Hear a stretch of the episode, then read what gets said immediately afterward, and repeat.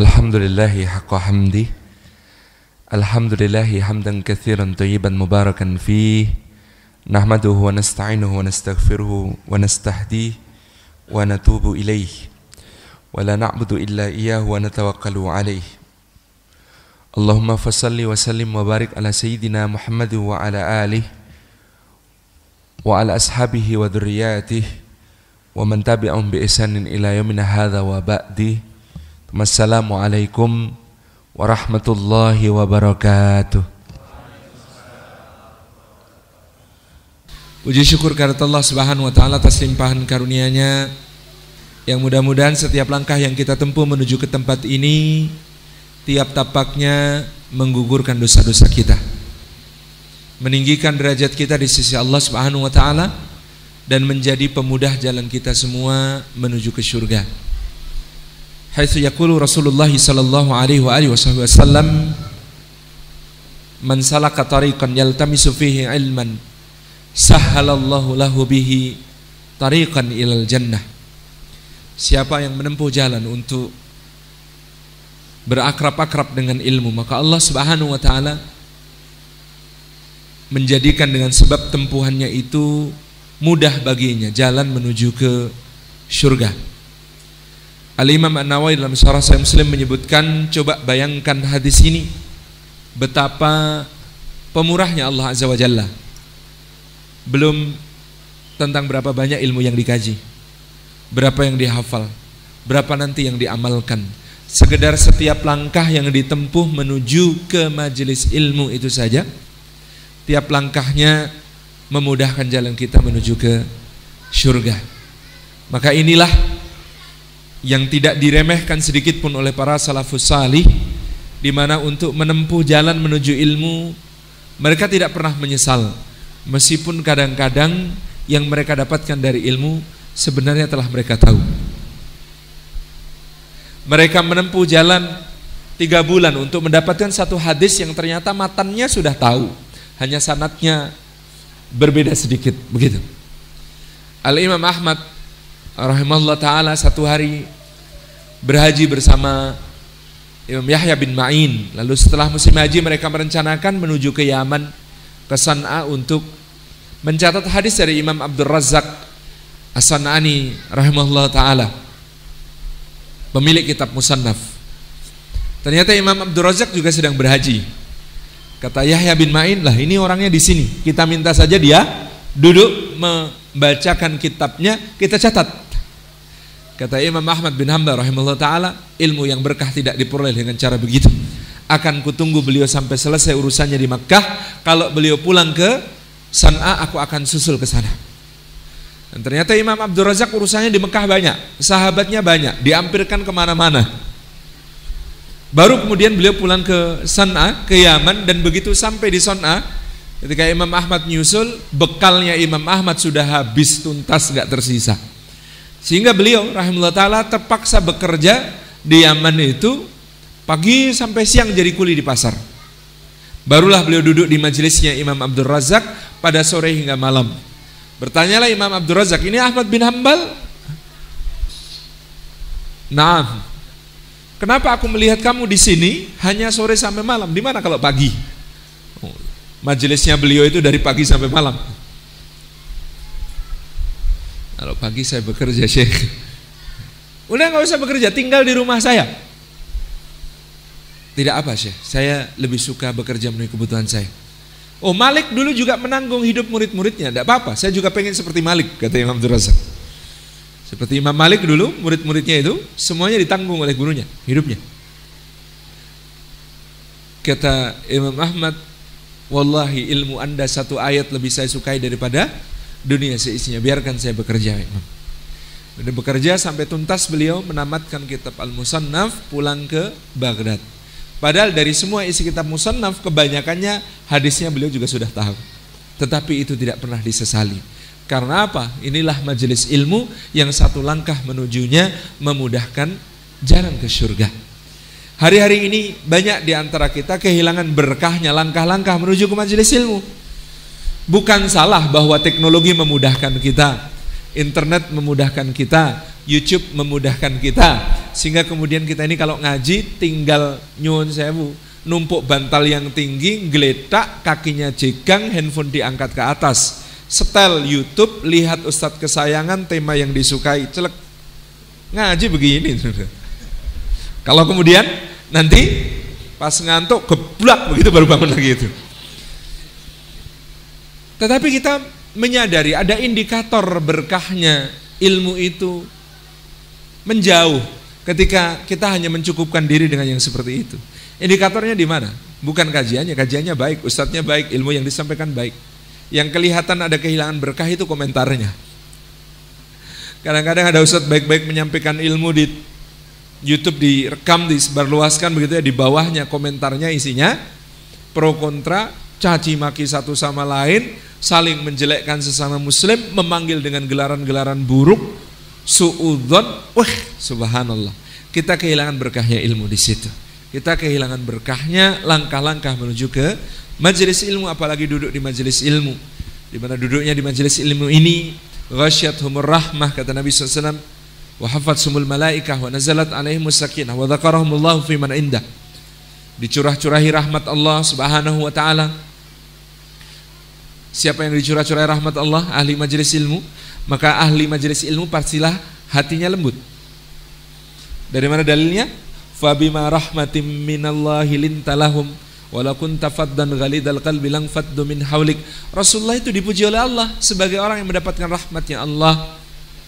Disebabkan rahmat Allah kata Imam Ibnu Katsir rahmat Allah kepadamu, rahmat Allah kepada mereka, lintalahum maka engkau menjadi lembut kepada mereka wahai Muhammad sallallahu alaihi wasallam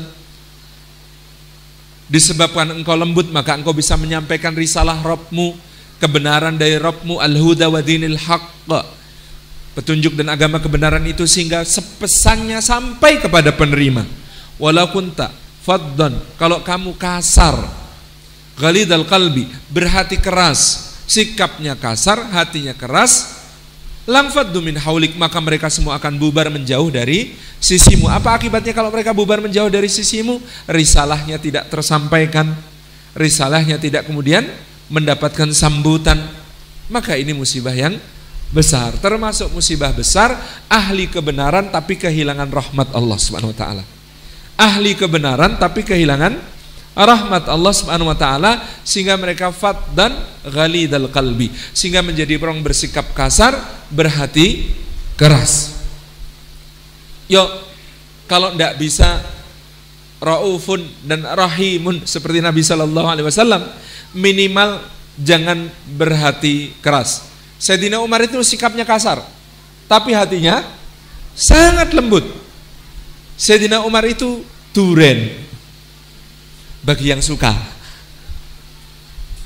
Memang luarnya kasar, berduri-duri, gitu ya. Tetapi di dalamnya lembut, pulen, manis, lezat, wangi bagi yang suka. Maka lebih utama lagi menjadi manggis kata guru saya dulu Al Yaram Khalil yang namanya Kanjeng Nabi itu kayak manggis, kayak manggis kenapa? Dalamnya halus, lembut, putih, manis, luarnya merah, mengkilat dan ada kabar gembira buat kita. Gitu ya? Ada kabar gembira buat kita.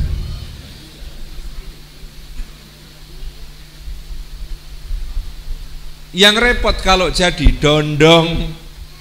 Dondong itu apa, Pak? Dondong itu luarnya halus mengkilat gitu ya, tapi dalamnya berduri-duri pating cerah Ngingih kalau waktu di desa saya dulu makan dondong itu paling enak bukan dikupas dipotong pakai pisau.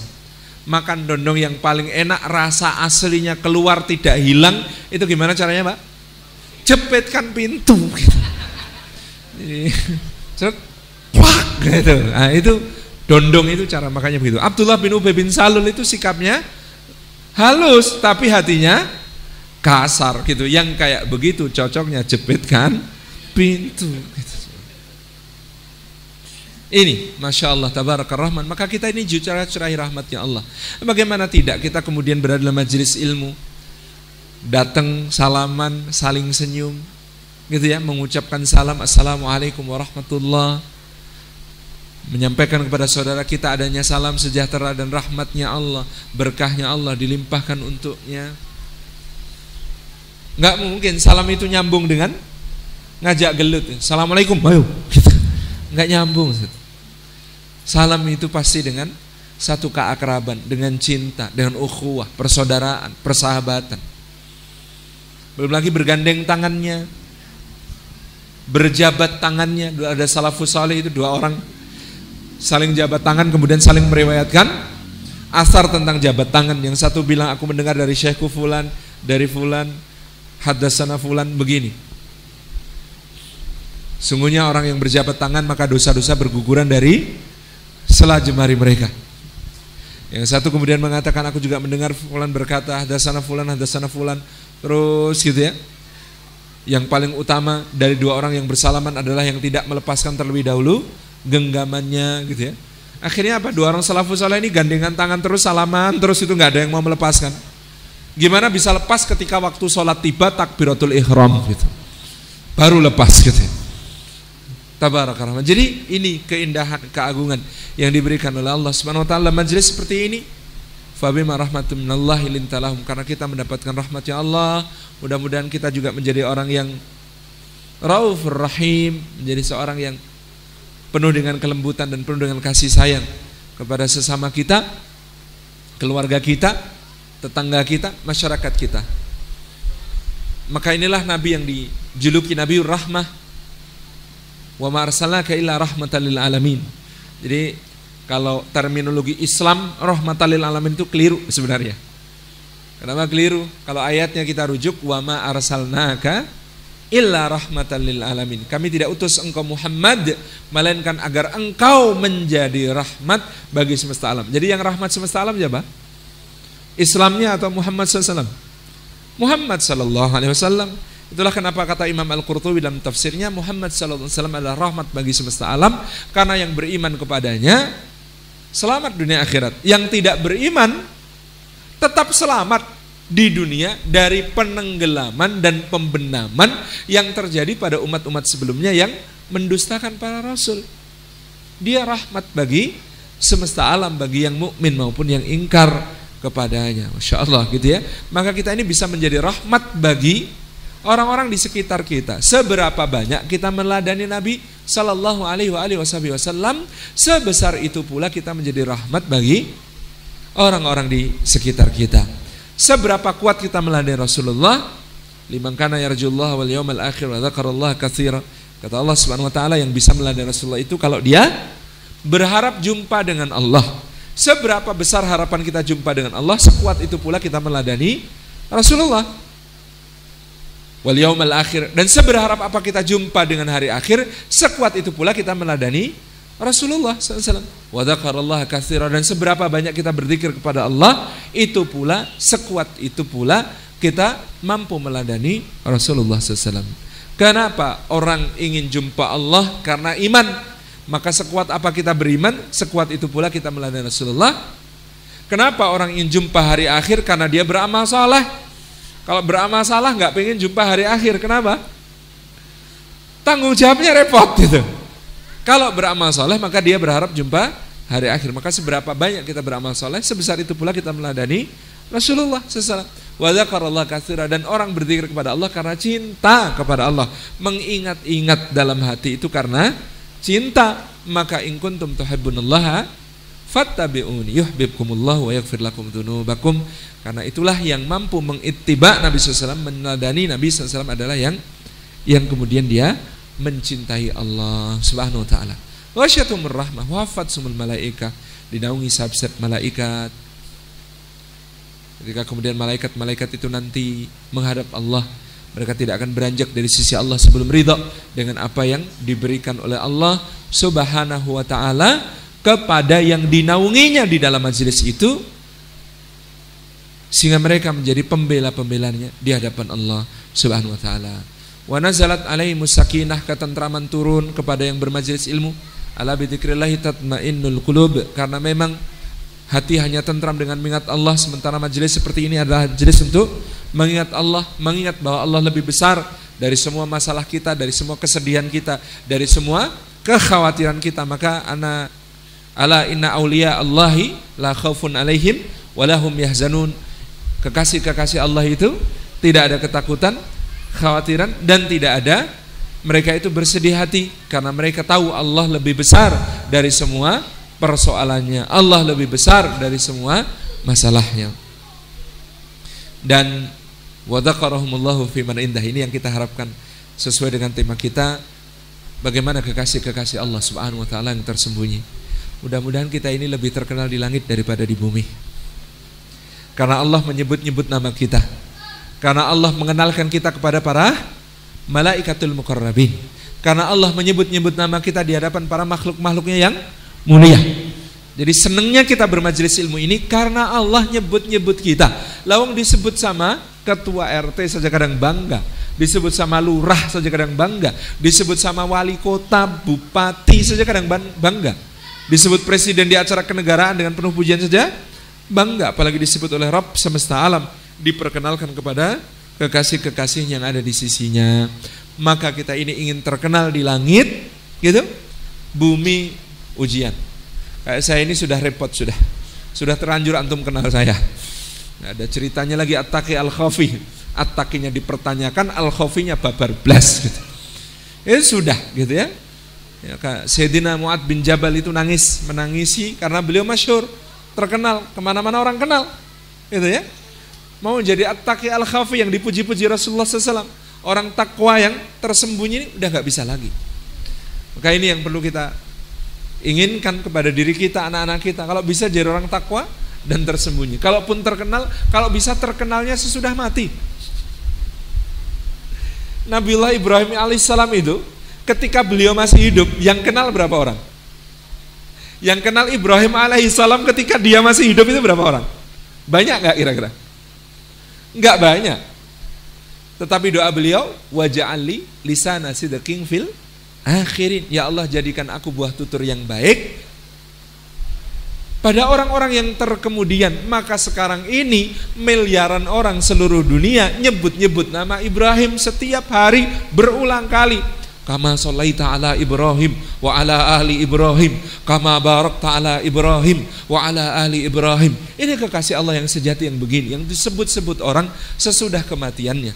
Ketika hidup nggak terkenal nggak apa-apa malah selamat. Karena terkenal ketika hidup itu tambahan ujian tambahan keruwetan, tambahan urusan itu.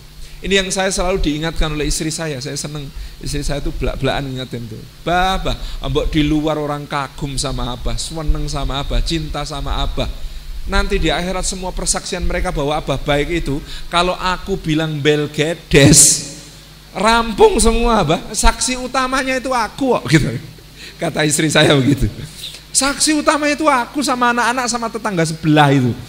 Kalau mereka bilang Abah itu prek gitu, nah selesai bah, selesai. Ambok seluruh dunia, seluruh dunia muji-muji, tidak ada urusan yang persaksian utama yang akan didengarkan.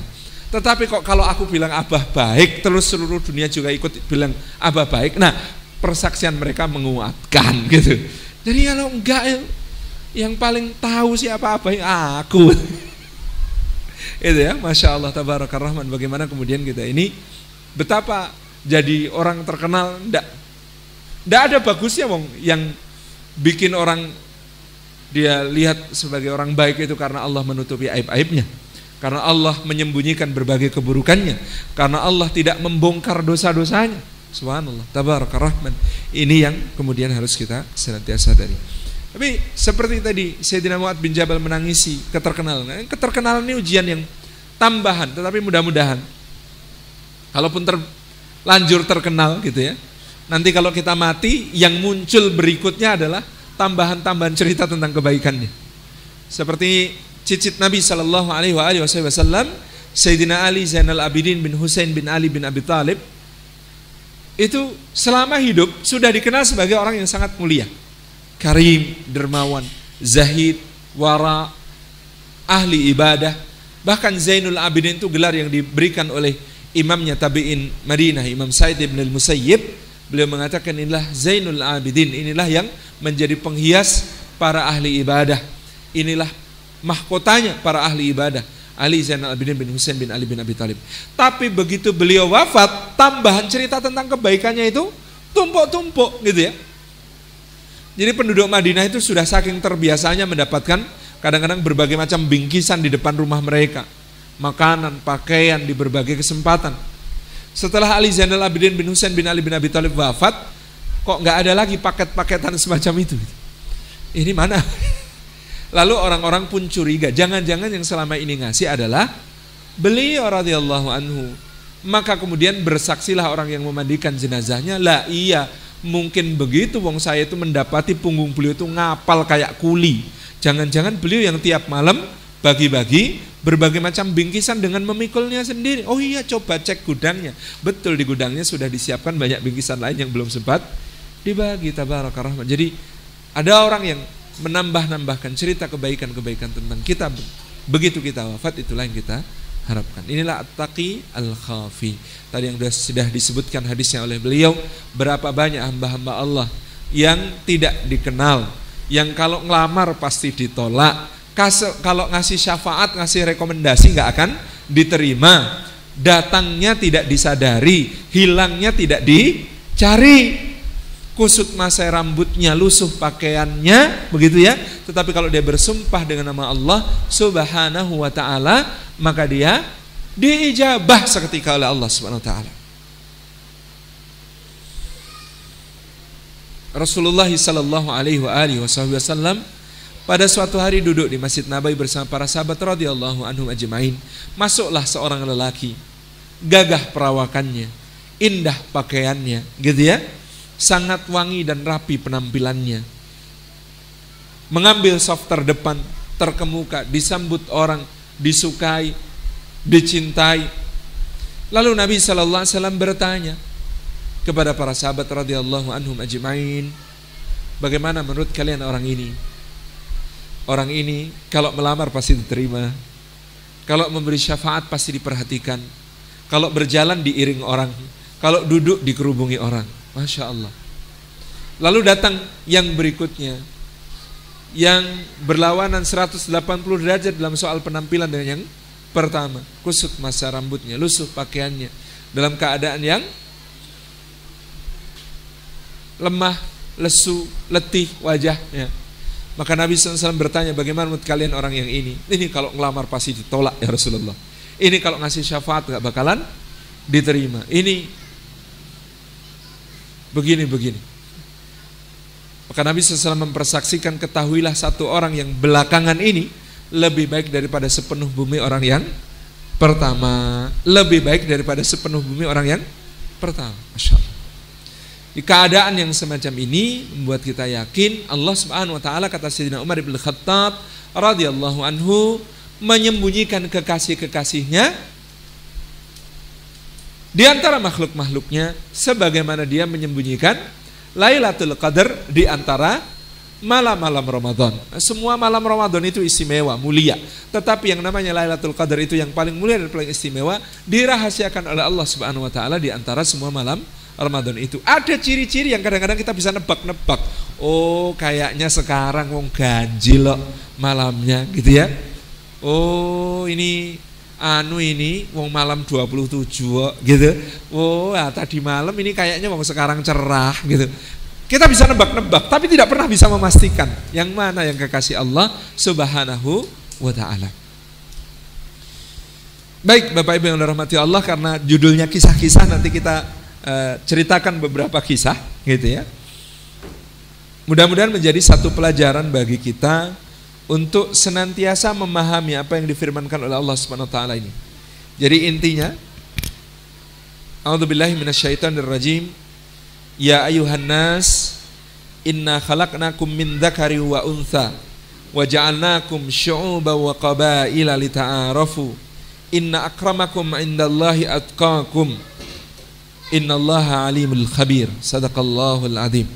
Dalam surah Al-Hujurat ayat yang ke-10 Allah Subhanahu wa taala mengatakan Wahai manusia, sungguhnya kami menciptakan kalian berbangsa-bangsa, bersuku-suku, berbeda warna kulit, berbeda bahasa, lita'arafu supaya kalian saling mengenal satu sama lain. Inna akramakum indallahi atqakum karena yang paling mulia di antara kalian di sisi Allah adalah yang paling bertakwa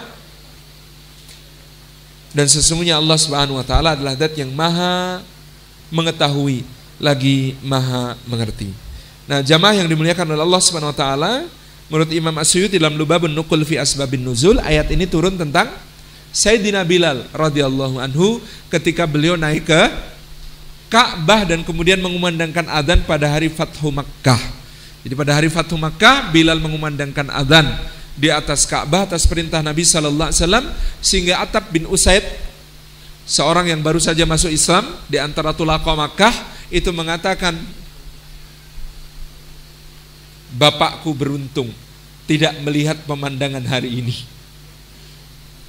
Bapakku beruntung dia tidak melihat pemandangan hari ini. Pemandangan apa? Seorang budak berkulit hitam naik ke atas Ka'bah mengumandangkan adzan. Memangnya Muhammad ini tidak punya orang lain untuk disuruh mengandangkan adzan. Kenapa harus budak berkulit hitam ini? Jadi itu sesuatu yang sangat menyinggung perasaan kebanggaan jahiliyah orang-orang Quraisy. Bagaimana bisa Bilal yang budak berkulit hitam ini mengumandangkan adzan dengan menaiki Ka'bah Baitullah yang mulia. Maka Allah Subhanahu wa taala turunkan ayatnya bahwasanya inna akramakum indallahi atqakum yang paling mulia di antara kalian di sisi Allah adalah yang paling bertakwa. Jadi kita ini tidak boleh mengukur kemuliaan dari warna kulit, mengukur kemuliaan dari suku bangsa, mengukur kemuliaan dari nasab keturunan, mengukur kemuliaan dari harta dan kedudukan, mengukur kemuliaan dari jabatan dan pengaruh. Tidak, semua itu tidak diizinkan Allah untuk mengukur kemuliaan. Satu-satunya ukuran kemuliaan yang diizinkan Allah Subhanahu wa taala adalah takwa. Eh, tetapi kan kita harusnya mengukur kemuliaan dengan takwa. Lah kok sayangnya takwa itu nggak ada displaynya di wajah. Kan kita jadi enak kalau takwa itu ada displaynya di wajah kayak display baterainya kurang berapa persen gitu. Dan misalnya kita ini display di wajah kita 65 angkanya gitu. Kita lihat ada orang angkanya 85, oh Masya Allah beliau lebih mulia daripada saya. Level takwanya 85, saya 6, 65. Nah itu kita cium tangan, kita peluk-peluk, Anda lebih mulia daripada saya. Lalu kita punya 65, kita lihat ada orang lewat, cuma level takwanya 45 gitu ya. Ya kita rangkul, Allah mas, mas mudah-mudahan dikarunia takwa yang semakin banyak gitu ya. Karena ukuran kemuliaannya adalah Takwa yang diizinkan Allah cuma takwa. Lah tapi kok ternyata satu-satunya ukuran kemuliaan yang diizinkan Allah itu itu ternyata disembunyikan di dalam dada. Takwa hahuna kata Nabi SAW. Takwa itu di sini disembunyikan oleh Allah di dalam dada sehingga yang tahu hanya Allah Subhanahu Wa Taala tentang siapa yang lebih takwa di antara hamba-hambanya. Fala tuzakku angfusakum. Jangan kalian mensuci-sucikan diri kalian sendiri karena Allah lebih tahu tentang apa-apa yang ada dalam dada kalian semuanya, gitu kan? Nah ini kan jadi repot. Katanya nggak boleh ngukur dengan selain takwa. Lah takwa yang boleh dipakai ngukur malah disembunyikan. Piye kan kalau kita jadi manusia ngeyelan begitu. Piye Nah, tetapi itu bermakna kata para ulama cuma dua hal. Satu, berjuanglah selalu untuk menjadi hamba yang bertakwa. Yang kedua, jangan pernah meremehkan orang. Jangan pernah memandang rendah sesama hamba Allah karena kita tidak tahu siapa yang lebih takwa dan dengan itu pula kita tidak tahu siapa yang lebih mulia. Maka ada kisah tentang Sayyidina Julaibib radhiyallahu anhu dari namanya saja sudah mencurigakan sekali yang namanya Julaibib karena kata Jalabib atau Julaibib ini maknanya orang hina dina sudah dari sononya. Apalagi nasib nasib terlihat. Nasabnya tidak diketahui. Itu aib terbesar bangsa Arab itu kalau tidak punya nasab. Bapak esopo racetto gitu ya.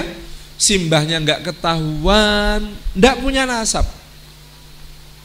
Dan dia seorang yang berkulit hitam dengan beberapa cacat di tubuhnya yang membuat orang mungkin ngeri memandangnya itulah Julaibib radhiyallahu anhu pada suatu hari Nabi Shallallahu Alaihi Wasallam keluar dari masjid berjumpa dengan Julaibib. Maka Rasulullah tersenyum dan berkata kepada Julaibib, "Ya Julaibib, ya ya Rasulullah, kamu nggak nikah Julaibib?" Oh, Rasulullah bercanda. Siapa yang mau punya menantu kayak saya? Rasulullah cuma senyum. Hari berikutnya Rasulullah tanya lagi, "Hei Julaibib." "Iya ya Rasulullah."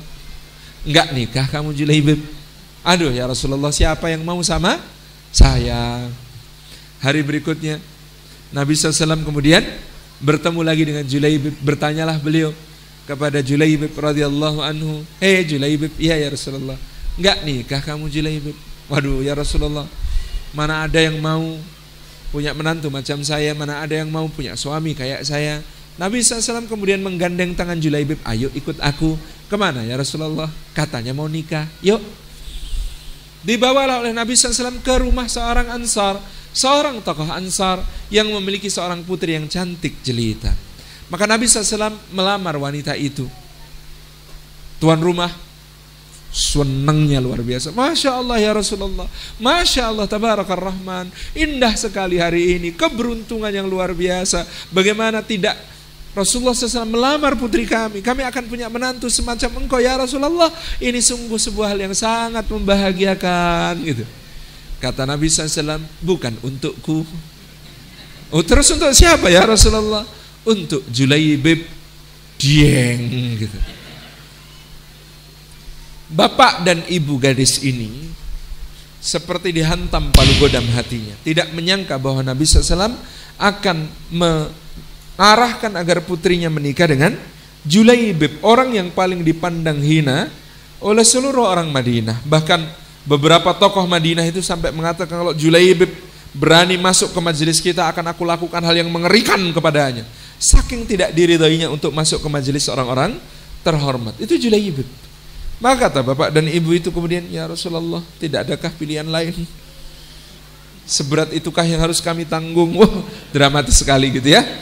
Kemudian gadis ini mendengar apa yang dikatakan oleh ayah dan ibunya. Wahai ayah dan ibu, kata gadis ini, iya nak, bagaimana nak? Coba, siapakah yang memerintahkan agar aku menikah dengan Julaibib? Kata ayah dan ibunya, tentu saja Rasulullah Wasallam. Nah, kata putrinya yang salihah ini, kalau Rasulullah SAW yang memerintahkan, apakah menurut kalian akan ada keburukan di balik perintah itu? Bapak ibunya kaget, anaknya lebih solehah, anaknya lebih baik, anaknya lebih taat kepada Allah dan Rasulnya. Maka kemudian mereka tidak punya pilihan lain karena gadis itu ridho kepada Julaibib. Mereka pun dinikahkan. Tetapi Allah subhanahu wa ta'ala memang mengetahui seberapa kadar ujian bagi hambanya. Gadis solihah ini sudah lulus ujian tahap pertama, yaitu maukah dinikahkan dengan Julaibib? Nah ujian tahap berikutnya kayaknya berat sekali Yaitu berumah tangga dengan Julaibib. Maka Allah subhanahu wa ta'ala Menakdirkan hari itu Rasulullah SAW mengumumkan keberangkatan Untuk jihad visabilillah Maka berangkatlah mereka untuk berjihad visabilillah Julaibib langsung pamit kepada istrinya. Aku berangkat dulu. Maafkan aku Di hari pernikahan kita Aku meninggalkanmu Berangkat Julaibib bersama Nabi SAW dan para sahabat ke medan tempur. Selesai peperangan, Rasulullah bertanya, apakah kalian kehilangan seseorang? Kata para sahabat dengan mantap dan serempak, siap, tidak ya Rasulullah. Rasulullah bertanya lagi, apakah kalian kehilangan seseorang? Mulai tengok-tengokan. Tidak ya Rasulullah. Masih tidak. Nabi SAW bertanya untuk yang ketiga kalinya. Apakah kalian kehilangan seseorang? Para sahabat sudah kasak kusuk. Siapa? Siapa? Enggak ada. Enggak, enggak ada. Iya, saya juga enggak merasa siapa. Enggak ada. Semua bilang enggak ada. Enggak ya Rasulullah. Nabi SAW bersabda, tapi aku kehilangan Julaibib. Maka para sahabat segera ingat, oh iya, Julaibib, mana Julaibib? Ini coba bayangkan, bahkan di tengah sahabat saja mereka tidak menyadari kehadirannya. Tidak merasa kehilangan jika dia tidak ada. Tabarak Rahman. Di mana? Di mana? Di mana? Cari ketemu dengan kondisi jasad beliau terluka parah di bagian depan beliau telah gugur syahid tidak ada satu anak panah pun yang menancap dari belakang. Artinya beliau tidak pernah melarikan diri dari medan tempur. Maka digalilah liang lahat untuk memakamkan Julaibib Rasulullah SAW turun ke bawah untuk yang menjadi meletakkan jenazah itu ke tempatnya maka kemudian ketika jenazah itu diletakkan di tempatnya Rasulullah SAW mengecup dahinya dan berkata aku bagian dari dirimu engkau bagian dari diriku kata sahabat radhiyallahu anhu majma'in Hari itu tidak ada yang lebih membuat kami cemburu melainkan Julaibib. Betapa inginnya kami semua menggantikan polisi Julaibib dikecup oleh Rasulullah kemudian dikatakan aku bagian dari dirimu, engkau bagian dari diriku. Masya Allah tabarak rahmat.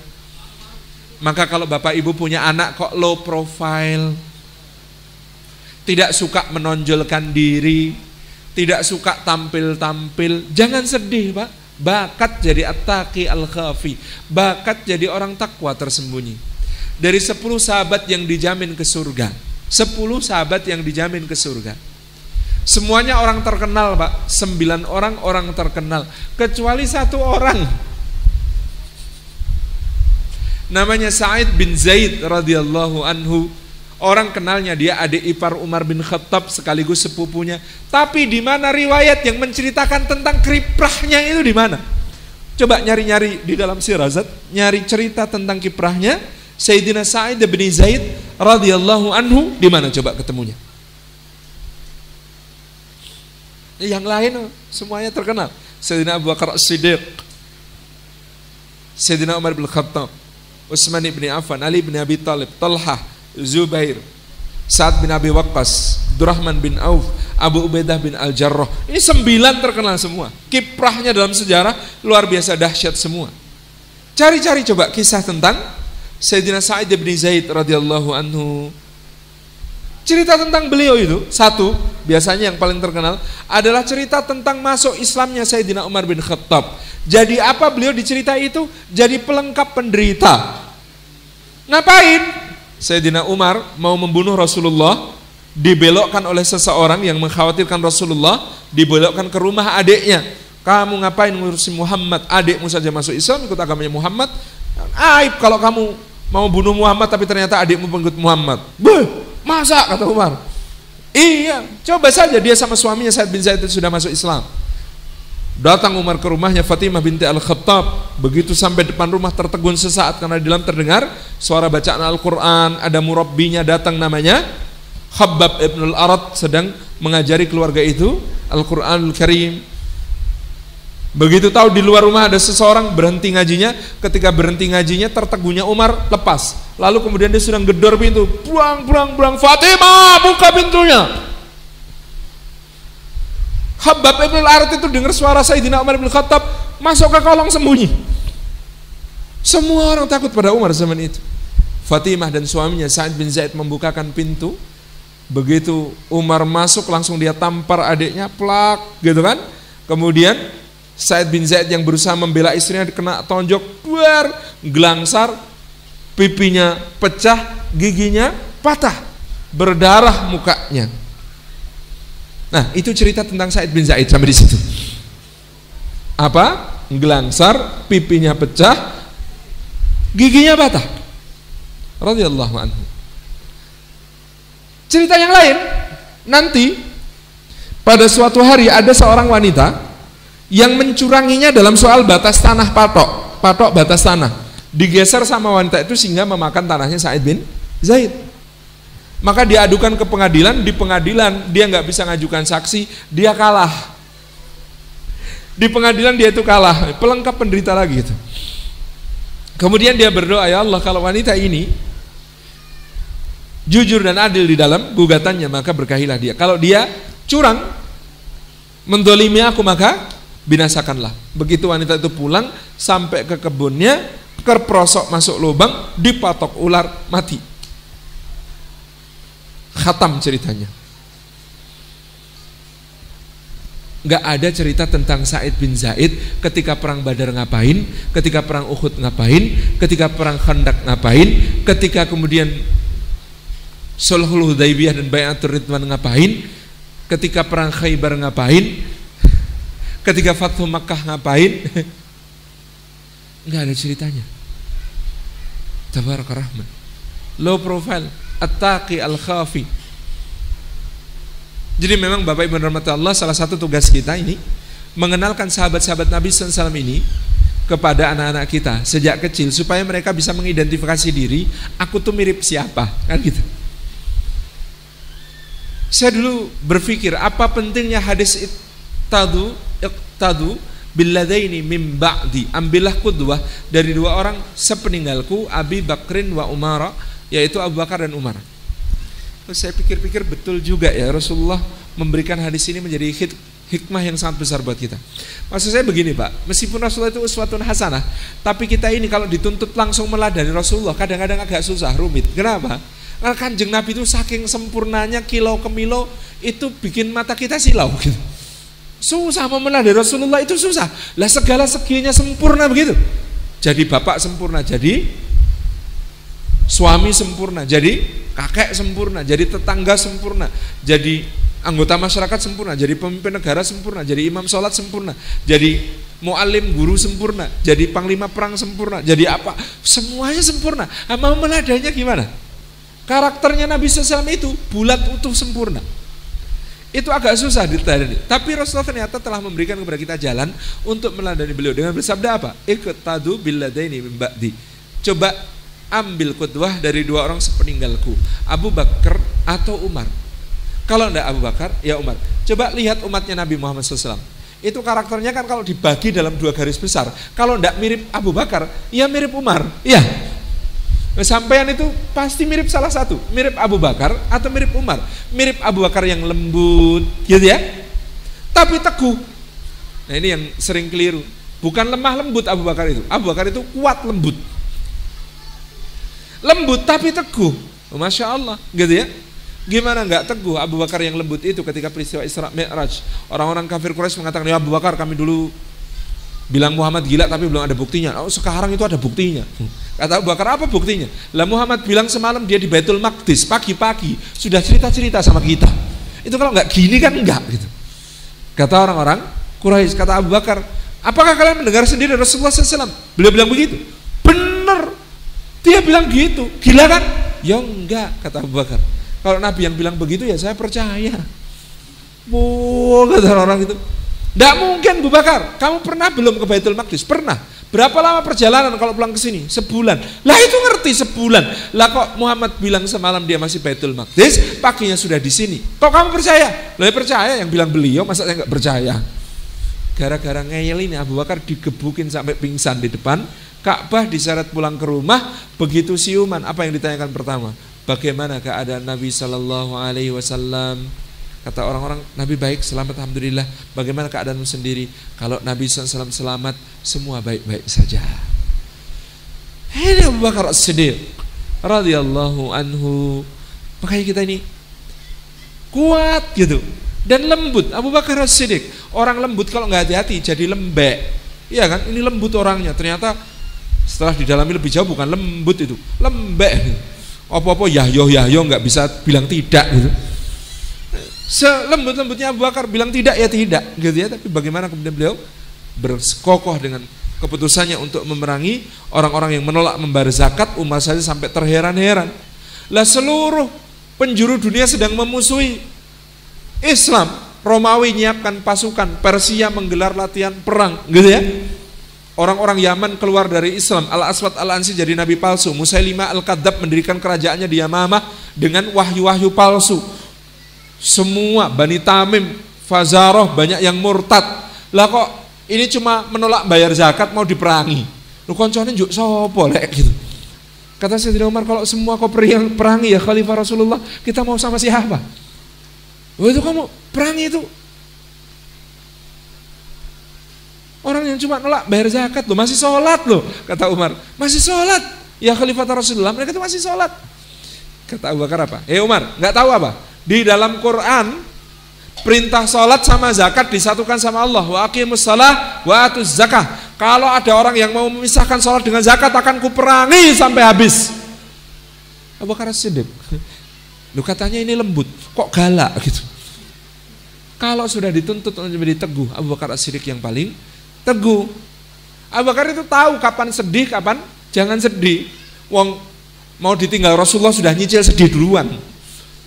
Dibacakan surah An-Nasr semua takbir, Abu Bakar nangis. Lo nangis kenapa? Lo kalau datang pertolongan Allah dan kemenangan manusia berbondong-bondong masuk agama Allah, selesai tugas beliau. Kalau selesai tugas beliau ya kita bakal ditinggal. Orang-orang padahal masih takbir Allahu Akbar, datang pertolongan Allah, kemenangan, manusia berbondong-bondong masuk agama Allah. Gitu kan? Nabi SAW berkhutbah seorang hamba diberi pilihan apakah menjadi nabi dan raja ataukah rasul dan hamba. Lalu hamba itu diberi pilihan apakah bersama orang-orang yang dicintai atau ar-rafiqul a'la. Maka dia memilih ar-rafiqul a'la, ar-rafiqul a'la. Nangis lagi kata Abu Sa'id Al-Khudri, "No, nangis sih. Kenapa sih?" itu. Syekh kita ini kenapa? Rasulullah cuma cerita ada orang diberi pilihan kok nangis. Kata Abu Bakar, nggak tahu kalian. Yang diberi pilihan itu beliau. Beliau milih Rafiqul Ala, berarti sebentar lagi mau pulang ke sisi Allah Subhanahu taala. Nangis-nangisnya dihabisin duluan. Begitu hari H Rasulullah wafat, semua nangis, semua ngomyang, semua nggak karuan sampai saja Umar menghunus pedang di depan rumah Nabi. Ayo mana yang bilang Rasulullah wafat? Sini, ku potong lidahnya. Munafik dia, bohong dia. Saya bilang Rasulullah wafat. Rasulullah itu cuma menghadap Allah. Nanti pulang. Dulu Musa juga menghadap Allah 40 hari dibilang mati. Akhirnya Musa pulang. Ayo siapa yang mau bilang Rasulullah wafat? Maju sini. Bayangkan Umar bin Khattab sampai ngombyang karena nggak kuat menahan duka bahwa Rasulullah sudah wafat. Insya Allah. Abu Bakar datang tenang gitu ya. Kenapa? sih sedihnya sudah nyicil. Udah habis gitu. Masuk ke rumah Rasulullah dicium wajah Rasulullah SAW. Alangkah wanginya engkau ketika hidup, alangkah wangi ketika engkau sudah mati. Kalau Allah memang telah mematikanmu, dia tidak mungkin mengumpulkan dua ajal bagimu. Inilah engkau, ya Rasulullah. Keluar, Umar duduk, wapa, itu masih ngomong terus gitu. Umar duduk, enggak mau duduk, langsung Abu Bakar pergi ke tempat yang agak tinggi. Beliau berkhutbah mengatakan amma ba'du, siapa yang menyembah Muhammad, Muhammad mati. Siapa yang menyembah Allah, Allah hidup kekal. Wa ma Muhammadun illa rasul qad khalat min qablihi rusul afa immata au qutilan qalabtum ala aqabikum wa may yanqalib ala aqibaihi fala yadurullah syai'a wa sayajzillahu syakirin. Kata Umar, seakan-akan ayat itu baru turun ketika dibaca Abu Bakar. Luruh Umar pedangnya jatuh, dia terduduk lemes, kemudian baru menangis dengan tangisan sadar bahwa Rasulullah benar-benar sudah wafat. Itu lembut, teguh. Ceritakan Abu Bakar pada anak-anak kita. Siapa tahu anak-anak kita kemudian nanti bilang, aku tuh mirip Abu Bakar. Kalau sudah seneng mirip Abu Bakar, dia itu nanti nggak perlu kita bacain ceritanya Pak. Googling sendiri, nyari-nyari sendiri, nyari bukunya sendiri, baca sendiri. Kenapa? Karena identifikasinya sudah dapat. Aku tuh mirip Abu Bakar. Bacakan cerita Umar. Oh aku tuh mirip Umar, kenapa? Buala re aku re. Kayak Umar, keras. Kayak Umar, kasar. Tapi hatiku lembut. Aku penyayang, aku tuh sayang sama adikku. Aku tuh sayang sama tetanggaku yang miskin. Aku tuh sayang sama ibu yang merebus batu. Ah, gitu. Tabaraka Rahman, Umar. Waktu tuh kayak Usman, apanya dek? Aku pemalu. Usman pemalu. Tapi pemalunya diikuti kedermawanan. Oh aku tuh kayak Ali bin Abi Thalib. Apanya dek? Suka bercanda, kelakar, isi going. Sayyidina Ali. Kan bercandaan. Meskipun bercandanya asik. Gitu. Ada orang khawarij, kan memang bikin onar. Datang kepada beliau, ini gimana ini? Zaman Abu Bakar dan Umar, keadaan damai tentram. Ketika kau yang jadi khalifah, keadaan kacau. Kata Sayyidina Ali bin Abi Thalib, iya iya. Wong zaman Abu Bakar dan Umar rakyatnya kayak saya lah zaman saya rakyatnya kayak kamu. Kan kena gitu jawabannya gitu. Ketika Abdurrahman bin Muljam menghantamkan pedangnya ke kepala beliau radhiyallahu anhu, darah mengucur sampai ke jenggot beliau menetes-netes beliau bertanya, "Ini darah siapa?" "Darah engkau ya, Amirul Mukminin. Siapa yang membunuhku?" "Ini orangnya." Abdurrahman bin Muljam, "Kenapa kau membunuhku, ya saudara?" Pedang itu harganya seribu dirham kulumuri dengan racun seharga seribu dirham. Aku berdoa di multazam untuk supaya pedang itu membunuh orang paling hina di muka bumi. Orang paling celaka di muka bumi. Kata Ali bin Abi Thalib, oh insya Allah doamu terkabul. Hei Hasan, nanti kalau aku mati, tolong orang ini dikisos pakai pedangnya sendiri. Agar orang paling celaka mati oleh pedang ini. Gitu. Insya Allah. Itu jelang wafat masih bercandaan begitu. Ini candanya benar. Tabaraka Rahman. Itu bercanda. Tapi orang bercanda kalau nggak hati-hati, jadi nggak serius segala hal. Tapi Sayyidina Ali itu banyak bercanda, tapi kalau sudah urusan serius paling serius. Lo top skor perang Badar, perang Uhud, sampai perang Khandaq siapa? Ali bin Abi Thalib, top skornya bunuh musuh, beliau. Gitu ya. Ini kalau orang suka bercandaan doang tapi nggak top skor, ya mana ya man bercandaannya gitu. Sayyidina Ali bercandaan iya tetapi top skor gitu. Insya Allah ya. Ada yang bilang aku kayak Tolha, kenapa kok kayak Tolha? Betah sakit 70 luka, jemari hilang dua, tempurung lutut hilang satu, tubuh bersimbah darah masih bisa melindungi Nabi SAW dan mengatakan ya Rabbi khut bidami hatil yaum hatta tardo ya Allah ambil darahku hari ini sampai koridor ketika Nabi SAW akan dinaikkan ke sebuah batu kepelorot tiga kali Tolha dengan badan yang sudah berlumuran darah ambruk di bawah. Batu kemudian mengatakan ya Rasulullah naiklah ke batu dengan bertumpu pada tubuhku. Sampai Rasulullah nangis mengatakan aujabat Tolha aujabat Tolha. Tolha wajib masuk surga Tolha wajib masuk surga. Masuk surga kok wajib pak? Kayak anda dibilang terancam kumlot. Wah, ini kuliahnya terancam kumlot. Insya Allah itu kan luar biasa gitu ya beliau radhiyallahu anhu Oh aku ini terengginas ahli bela diri. Oh kayak Zubair ya. Oh aku ini bad boy tapi anak mama. Oh kayak Sayyidina Sa'ad bin Abi Waqqas ya. Sa'ad bin Abi Waqqas kan bad boy dalam arti beliau mengatakan padahal anak bangsawan tapi bergaulnya sama orang-orang gelandangan sama orang-orang terpinggirkan sama budak-budak Saat bin Abi Waqqas itu. Dan beliau mengatakan aku adalah orang ketiga yang bersyahadat dan aku adalah orang pertama yang menumpahkan darah di jalan Allah lah digangguin sebagai seorang muslim orang mukmin umur lagi belasan tahun emosi ke bawah pats di bawahnya ada tulang rahang unta saut samplokkan kepada orang yang gangguin dari orang kafir Quraisy itu. Berdarah-darah jempling-jempling itu yang disamplok gitu ya. Bad boy kalau di luar. Di rumah anak mama. Ibunya mau kok makan nggak tegaan. Nih bu makan bu. Bu makan toh bu gitu Sampai tiga hari tabarakar rahman. Baru kemudian setelah itu dia mengatakan ibu kalau ibu punya seratus nyawa keluar satu persatu dan anda dipaksa menyaksikan sakratul maut ibu yang sangat menyakitkan. Tapi kalau itu ditujukan untuk membuat nanda meninggalkan Muhammad sallallahu alaihi wasallam dan agamanya wallahi ibu enggak akan saya lakukan. Tapi inilah anandamu di sini di sisimu membujuk ibu untuk makan. Makanlah bu Sampai akhirnya ibunya yang kalah. Sampai akhirnya ibunya yang luluh. Tabarakar Rahman. Abdurrahman bin Auf, good boy, sejak kecil rajin belajar gitu ya, tekun berlatih, jadi pedagang juga kemudian, masya Allah.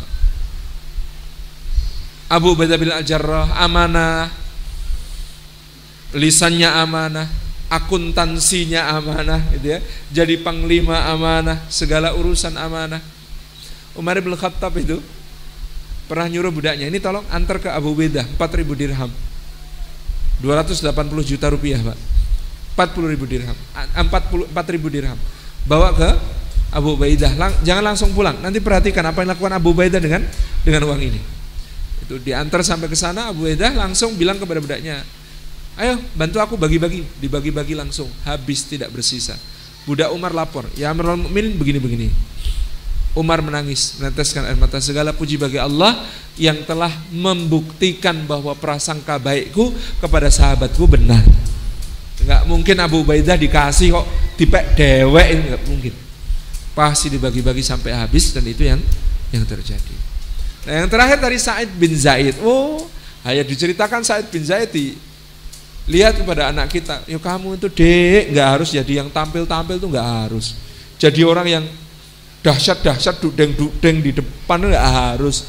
Lawang yang low profile nggak pernah kelihatan ceritanya juga bisa jadi ahli surga yang dijamin oleh Rasulullah sallallahu alaihi wa alihi wasahbihi wasallam. Aman deh aman itu. Inilah kekasih Allah subhanahu wa taala yang tersembunyi. Pada masa Sayyidina Muawiyah bin Abi Sufyan radhiyallahu anhu orang-orang beristisqa di Damaskus memohon hujan kepada Allah. Sudah berhari-hari istisqa dipanjatkan, hujan belum turun-turun. Sampai satu hari ada seorang tuan melihat budaknya di tengah malam ternyata bangun dan kiamul lail. Budak ini kemudian berdoa kepada Allah, mengucapkan satu kalimat yang menakjubkan tuannya. Kata budak ini, "Ya Allah, demi cintamu kepada aku, turunkanlah hujan.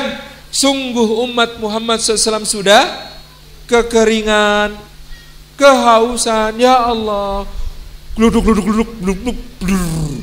hujannya deras banget turun. Begitu orang ini menghentikan doa. Tuannya kaget. Dia tegur budaknya. Eh, kamu tadi bilang apa? Kaget budak ini. Lah, kok tuan di sini? Iya. Tuan sejak tadi lihat saya. Iya. Apa yang kamu lakukan? Kamu tidak malu sama Allah. Kamu bilang, demi cintamu padaku ya Allah. Bagaimana kau tahu Allah mencintaimu? Kenapa tidak kau katakan saja, demi cintaku padamu ya Allah. Kata budak ini, kalau saya bilang demi cintaku padamu ya Allah, cinta saya untuk Allah belum tentu benar. Belum tentu jujur. Maka tadi saya bilang demi cintamu padaku ya Allah. Dari mana kau tahu Allah mencintaimu? Allah membangunkan saya setiap malam untuk bermesraan dengannya. Maka itu pasti Allah mencintai saya. Tapi lalu budak ini menghadap ke arah lain kemudian menghadap ke arah kiblat berpaling dari tuannya kemudian dia berkata ya Allah tabir yang menutup hubungan kita di mata hamba-hambamu sudah kau buka Aku tidak akan sanggup hidup lagi sesudah ini ya Allah. Maka matikan aku sekarang ya Allah. Tiba-tiba dia tertelungkup wafat pada saat itu. Jadi kata dia, tabir yang menutup hubungan di antara kita, hubungan rahasia di antara kita, antara aku dengan engkau ya Allah, sudah kau buka. Tuanku melihat kita. Maka ya Allah, aku tidak akan sanggup hidup lagi sesudah ini. Maka matikan aku. Dia bersumpah kepada Allah untuk dimatikan pada saat itu, jadi matikan pada saat itu. Tabarak rahman. Ini kisah para salihin yang dicintai oleh Allah Subhanahu wa taala.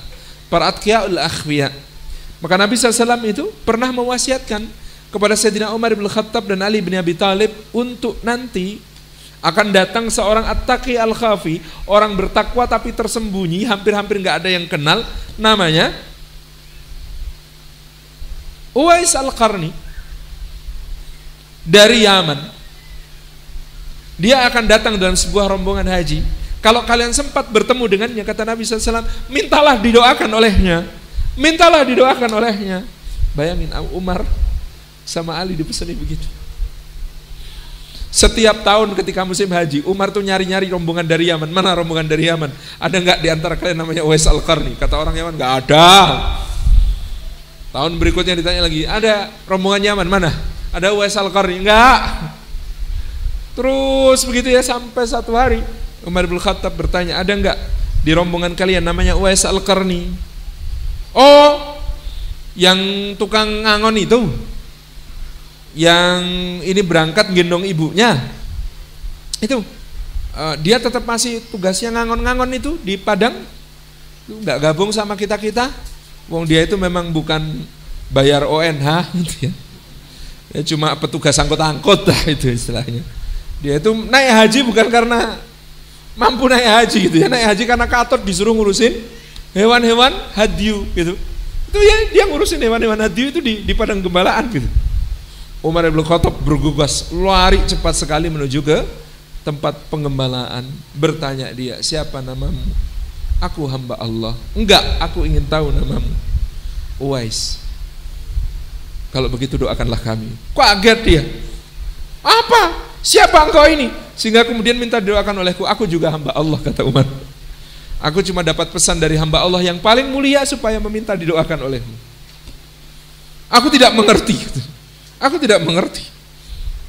Lalu Umar bercerita, Rasulullah SAW menyebut Uwais Al-Qarni, seorang hamba yang dicintai Allah Subhanahu wa taala yang berasal dari negeri Yaman, yang tidak dikenal orang, yang dia akan datang pada suatu musim haji maka jika kalian bertemu dengannya, mintalah doa kepadanya. Maka Uwais bertanya, siapa kau? Jujur, siapa kau? Aku Umar. Amirul Mukminin. Bala. Tidak, demi Allah, sesudah ini jangan pernah bercerita tentang diriku kepada siapa pun.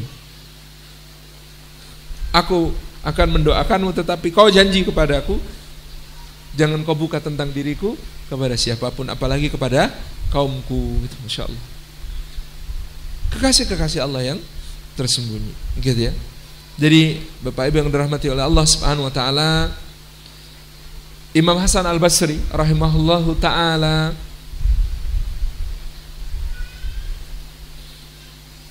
pernah bersuudon kepada seseorang yang ini nanti akan melahirkan kalimat beliau yang sangat terkenal az-zahidu man idza ra'a ghairuhu qala huwa khairum minni. Orang yang disebut zuhud itu adalah orang yang setiap kali bertemu dengan selainnya dia berkata huwa afdalu minni. Dia lebih utama dariku. Dia lebih utama dariku. Gara-garanya apa kisah ini? Kalimat beliau ini karena beliau satu saat lewat di dekat sungai Dajlah, dekat sungai Tigris.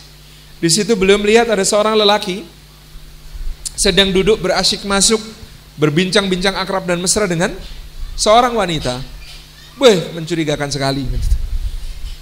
Kemudian di samping si lelaki itu ada sebuah wadah yang memang pada umumnya wadah itu dipakai untuk mewadahi khamar minuman yang memabukkan pada zaman itu. Maka Imam Hasan Al Basri sudah bisa menduga, ah ini orang nggak punya malu maksiat di sini, berasik-asik dengan perempuan, nyanding minuman khomer pula, gitu. Sebersit itu di dalam hati beliau, rahimahullah taala. Tiba-tiba di penyeberangan sungai Tigris itu, sungai Dajlah itu, ada sebuah perahu terbalik.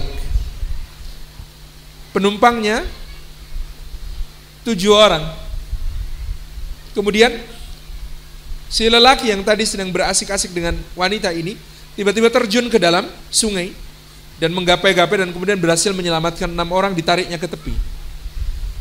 Masih ada satu orang yang belum berhasil ditolong. Kemudian dia bilang kepada Imam Hasan Al Basri, Tuhan, tolong satu itu, aku sudah menyelamatkan enam, kau tolong yang satu itu. Kemudian Imam Hasan Al Basri mencoba untuk terjun ke air dan mencoba menyelamatkan orang itu, tetapi beliau, Allah wa masyafa'al gagal orang itu tertelan arus dan menghilang. Imam Salam mesti begitu sedih keluar dan kemudian orang itu tadi mengatakan Tuhan sepertinya engkau memandang rendah diriku kalau engkau memandang rendah diriku sungguh demi Allah aku sudah menyelamatkan enam orang tapi engkau menyelamatkan satu orang saja tidak sanggup Tuhan ketahuilah ini ibuku bukan siapa-siapa ini ibuku ibuku senang Aku ingin menyenangkan hatinya dengan menghiburnya di tepi sungai seperti ini, berbincang-bincang bersama. Dan engkau mengira mungkin ini khamr, ini air, bukan khamr. Pada saat itulah Imam Hasan Al-Basri menangis dan mengatakan sungguh betapa banyak dosaku, berprasangka buruk, meremehkan orang, menganggap diriku lebih tinggi, ujub, takabur, dan kemudian tidak bisa menolong hamba Allah yang lain. Sedangkan engkau telah melakukan semua hal yang menjadi kebalikannya. Terakhir sebagai penutup ini ceritanya agak lucu tapi mungkin bagi sebagian orang uh, monggo mau diambil hikmahnya atau tidak falyatafaddal karena ini memang ceritanya tentang seorang tokoh dari kalangan yang mungkin sebagian orang uh, agak sensitif kalau disebut sebagai seorang tokoh sufi. Saya lebih suka menyebut beliau sebagai seorang tokoh ahli ibadah yang zuhud. Namanya Abu Yazid Al-Bustami rahimahullah taala. Abu Yazid Al-Bustami rahimahullah taala ini satu malam mimpi berjumpa Nabi sallallahu alaihi wasallam. Di dalam mimpinya berjumpa Nabi sallallahu dia mendapatkan pesan dari Nabi SAW, pergilah ke kota A, ada seorang hamba Allah di sana, namanya Fulan bin Fulan, sampaikan salamku kepadanya. Sampaikan salamku ke kepadanya. Kaget ketika bangun, lalu dia memutuskan hari itu juga pergi ke kota yang dimaksud. Pergilah beliau ke kota yang dimaksud, sampai di kota yang dimaksud, dia tanya tentang orang ini. Lalu orang-orang berkomentar negatif tentang orang yang dituju ini. Jangan syekh, Anda seorang ahli ibadah, zuhud, alim, faqih. Anda jangan bertemu orang seperti itu. Lah kenapa memangnya orang ini? Lah orang ini ba'da isa sampai jelang subuh, kerjaannya nongkrong di warung minum. Jangan tem temui orang nggak tahu di mana aktivitas sehari harinya juga nggak tahu. Tahu-tahu pokoknya Pak Isya itu pergi ke warung minum itu duduk sampai jelang subuh. Enggak, enggak usah itu, enggak usah ditemui. Nah, akhirnya beliau menahan diri, beliau beritikaf di Masjid Jami, kemudian malamnya tidur. Ketika tidur Rasulullah datang lagi dalam mimpi beliau. Rasulullah SAW bertanya, kenapa belum kau sampaikan salamku? Kaget dia, hari berikutnya, wah saya ini kebebanan harus menyampaikan salam ya kepada orang itu. Ya tapi enggak mungkin salam untuk orang kayak begitu. Enggak, enggak, mungkin salah orang, tunggu dulu. Coba nanti kita cari info orang lain mungkin gitu ya. Gak usah itu ketemu sama orang itu tuh. Gak match sama antum pokoknya. Malam berikutnya dia bermimpi lagi. Mimpinya Rasulullah SAW datang. Kalau kau tidak juga sampaikan salamku kepadanya, engkau tidak akan bertemu denganku di akhirat. Wah agak celaka ini kata beliau. Kalau sampai nggak ketemu Nabi SAW di akhirat celaka saya gitu ya. Akhirnya kemudian dia beranikan malamnya dia nyamar pakai baju yang agak berbeda bukan baju ulama yang imamahnya besar, yang jubahnya besar gitu ya, pakai baju biasa saja kemudian dia dengan langkah sangat ragu-ragu, takut, gelisah, cemas, resah campur aduk jadi satu gitu ya. Itu mencoba masuk ke tempat kedai minum itu. Seumur hidup belum pernah masuk ke kedai minum. Kan horor bagi dia gitu ya. Tempat kayak gitu tuh horor banget buat dia. Begitu dia masuk gitu ya, kemudian duduk sebentar sudah ditawari minum apa gitu macam-macam gitu. Tapi dilihat ada orang di pojok cuma dingklu diam gitu ya. Kayaknya ngapain gitu, itu orang ngapain gitu. Tapi mana si fulan itu yang mana juga dia, waduh nah gimana ya. Terus kemudian nggak lama duduk di situ nggak betah Bu Yazid bangkit Ketika dia bangkit, orang yang tadi diem tadi berkata, Ya Aba Yazid, wih kaget dia, kok tahu nama saya? Mendekatlah dia, Anda tahu nama saya? Tahu lah. Lawang katanya ada titipan buat saya toh? Oh, kok tahu juga? Tahu. Coba apa titipannya? Nangis Abu Yazid. Rasulullah SAW menitipkan salam kepada anda. Wa alaiki wa alaihi salam.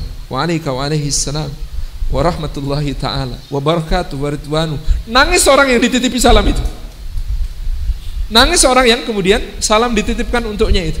Nangis. Abu Yazid selalu tanya Anda kok nangis malah ini ceritanya bagaimana? Kenapa Rasulullah bisa menitipkan salam kepada saya untuk orang seperti Anda yang katanya setiap hari duduk di warung minum khamr ini dari Ba'da Isya sampai jelang subuh? Kata orang ini Gini tak cerita ini, di sini ini dulu ada 40 orang yang suka minum khamr mabuk bareng-bareng. Saya dekati satu-satu. Saya ajak ngobrol apa masalahnya sampai saya sadarkan, saya insafkan. Nah, sekarang sudah 32 yang insyaf, sisanya tinggal 8. Nah, kalau Rasulullah sudah titip salam ke kamu buat saya gitu ya. Berarti tugas saya di sini selesai. Itu yang delapan jatah kamu ya. Wassalamualaikum gitu. Itu yang delapan jatah kamu. Wassalamualaikum. Aku tak sekarang mengakhiri tugas ini sudah selesai. Tabarak rahman Bapak Ibu dirahmati Allah Wallahu alam tentang kisah ini Tetapi saya kira kita bisa mengambil ibrah. Jangan pernah meremehkan orang lain. Marilah kita melihat dengan pandangan yang jernih Bahwa kita ini makhluk yang banyak berdosa. Marilah kita jangan pernah terbersih di dalam hati kita Perasaan anak khairum minhu. Aku lebih baik daripada dia Aku lebih baik daripada dia. Karena kalimat ini dalam Al-Quran Al-Karim adalah warisan iblis laknatullah alaih sementara warisan Adam alaihi salam adalah Rabbana dhalamna anfusana wa ilam takfir lana tarhamna lanakunanna minal khasirin Jangan kita berkata inama utituhu ala ilmin indi Sesungguhnya aku diberi semua keutamaan ini karena ilmu yang ada padaku. Ucapannya siapa ini? Korun Sungguhnya aku diberi semua keutamaan ini karena ilmu yang ada padaku. Korun. Mari menjadi pewarisnya Musa alaihissalam. Pewarisnya Musa mengatakan, pewarisnya Musa mengatakan, salah satu kata-katanya, Rabbi ini lima anzalta ilayya min khairin fakir. Ya Allah sungguh aku terhadap apa pun yang kau turunkan di antara kebaikan Aku ini sangat fakir Aku ini sangat memerlukan Jangan kita menjadi pewarisnya Fir'aun yang berkata Sungai Nil mengalir di bawah kakiku, Mesir dalam genggamanku, Bani Israel jadi budakku, maka aku tidak mendapati Tuhan bagimu selain aku. Tapi mari menjadi pewarisnya Sulaiman alaihi salam, "Hadza min fadli rabbi liyabluwani a'ashkuru am akfur." Ini karunia Tuhanku, menguji aku apakah aku syukur atau kufur. Rabbi auzi'ni an ashkura ni'mataka allati an'amta alayya wa ala walidayya wa an a'mala salihan tardah wa adkhilni bi rahmatika fi ibadikas salihin. Warisan-warisan kata-kata semacam ini yang kita harapkan menghiasi akhlak kita, menghiasi diri kita. Wallahu a'lam bisawab. Mudah-mudahan kita bisa mengambil ibrah untuk menjadi hamba Allah yang tawadu. Kata para ulama, akhlak asasi itu dua. Asidku wat tawadu. Akhlak asasi itu ada dua, yaitu jujur dan rendah hati. Itu bapak sama ibunya. Kalau dua itu ada pada seseorang, akhlak yang lain akan lahir terus menerus, muncul terus menerus dari hasil pernikahan dua ini. Bapak sama ibu asidku wat tawadu. Jujur dan rendah hati. Tapi kalau nggak ada jujur, nggak ada rendah hati, subhanallah, kita akan dijauhkan dari akhlak yang mulia. Wallahu a'lam. Saya kembalikan kepada guru kita semua. Mudah-mudahan Allah bimbing kita menjadi kekasih-kekasihnya. Baik terkenal ataupun tidak terkenal, yang penting kekasih Allah. Wassalamualaikum warahmatullahi wabarakatuh.